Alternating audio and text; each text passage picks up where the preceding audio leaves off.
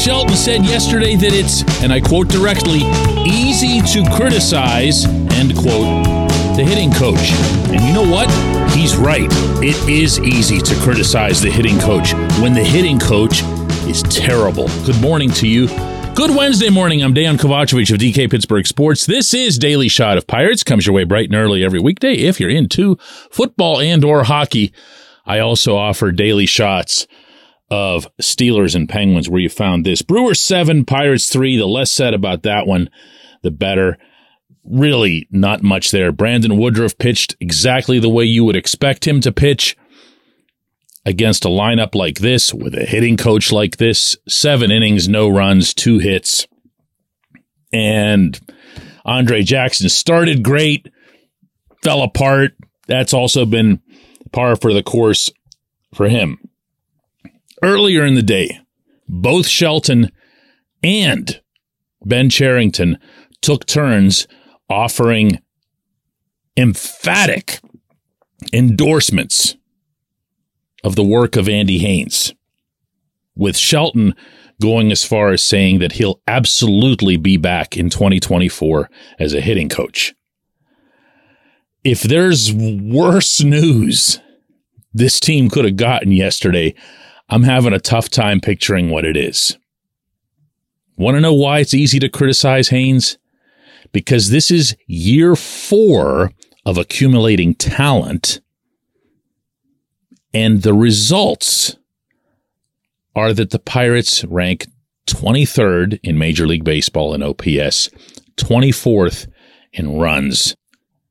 Both of these figures, despite an awesome April in which the Pirates were among the top two or three in all of baseball, which incidentally should be partially credited to the hitting coach.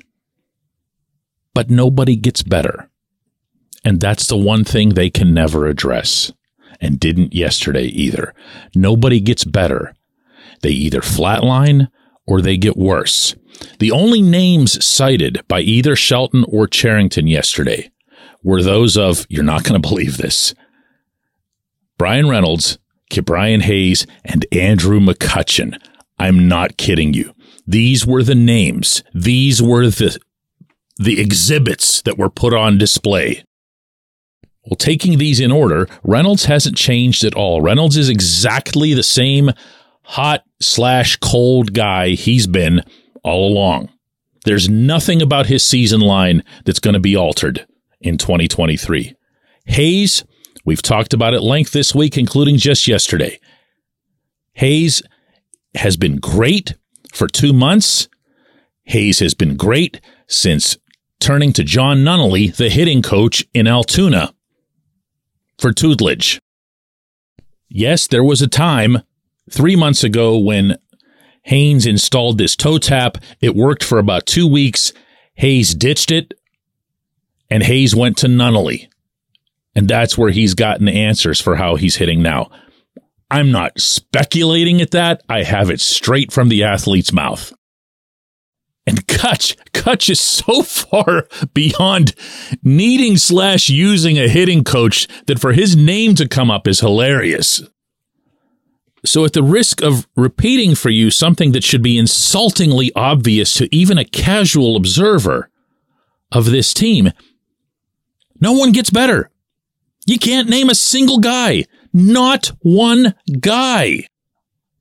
And Cherington, obviously aware of that, had the following to say in, I guess, justifying this stance that they took.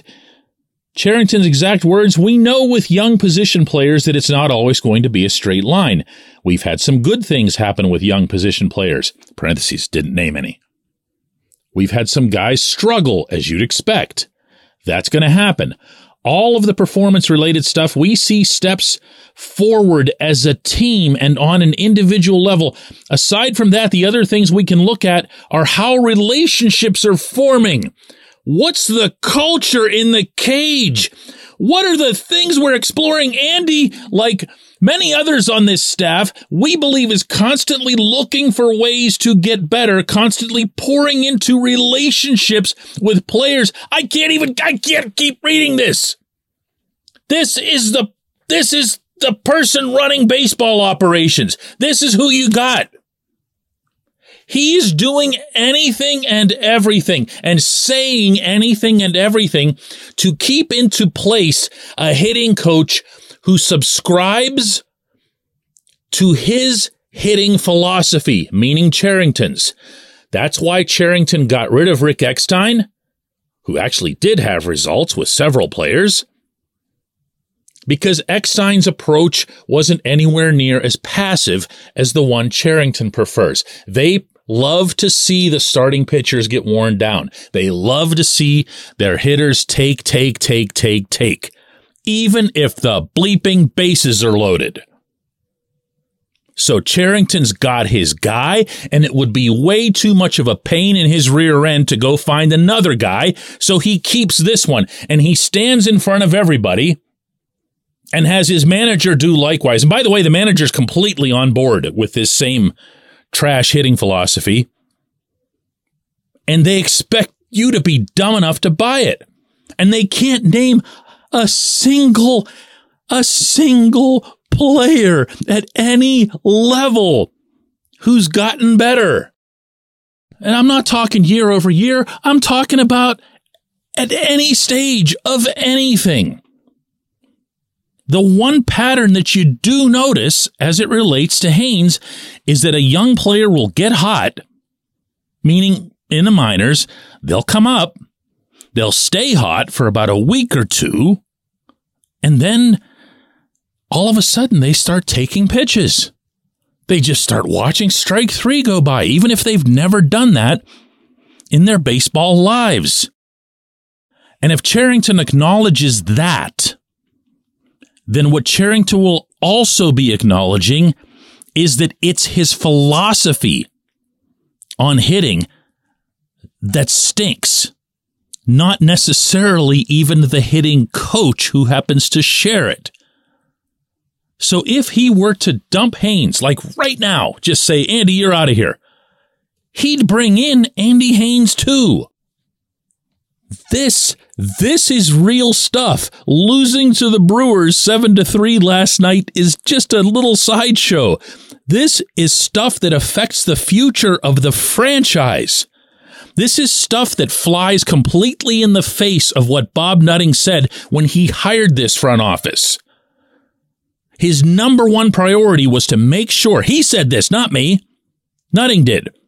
His number one priority, the number one thing that bothered him about the previous guys, is to make sure that players get better while they're in Pittsburgh, not just when they go somewhere else. You think Nutting can name anybody right now? If I had him right in front of me at this moment, you think Nutting can name anybody, anybody who's gotten better as a hitter on this roster? When we come back, J1Q. This portion of Daily Shot of Pirates is brought to you by our friends at North Shore Tavern, that's directly across Federal Street from PNC Park. It's home of Steak on a Stone, an eating experience, underscoring the word experience. The steak is brought to you partially cooked on an 800 degree stone, and you do the rest. It's a ton of fun, it's a great meal, and it's a baseball atmosphere like no other in Pittsburgh. North Shore Tavern, right across Federal Street from PNC Park. Your front door, your car, your bike, your computer, your gun. Safety is a habit. Every day you lock and secure your home and everything you want to keep safe. Gun safety and responsible storage are no different and the best way to help prevent accidents, misuse, and theft. If you have a firearm, own it, respect it, and secure it. Visit projectchildsafe.org, brought to you by the National Shooting Sports Foundation and the Bureau of Justice Assistance.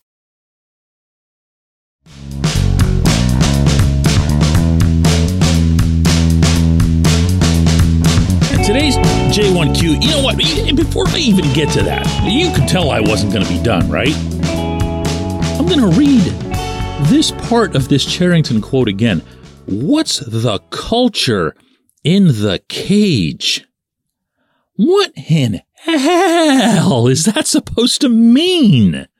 What's the culture in the cage? How about just looking at the ice cold results right in front of your face? The culture in the cage. I, I have a cue here. Let me find it. I, I, this is just every once in a blue moon, you will think to yourself, this is going to get better and this is going to be, you know, more fun to cover, whatever else here. And then a, a day like that happens where all this stuff that I've been talking about with you for months just gets exposed for everyone to see and hear. Like I hear it all the time. So I was surprised by nothing yesterday. Uh, least of all that they're coming back. I've been saying that to you again and again. There's no chance they're getting rid of either of them, meaning Andy Haines or Oscar Marin. Sam asks DK, what is your take on shutting down Paul Skenes for the season? Are the Pirates trying to baby him? Are they afraid of an injury?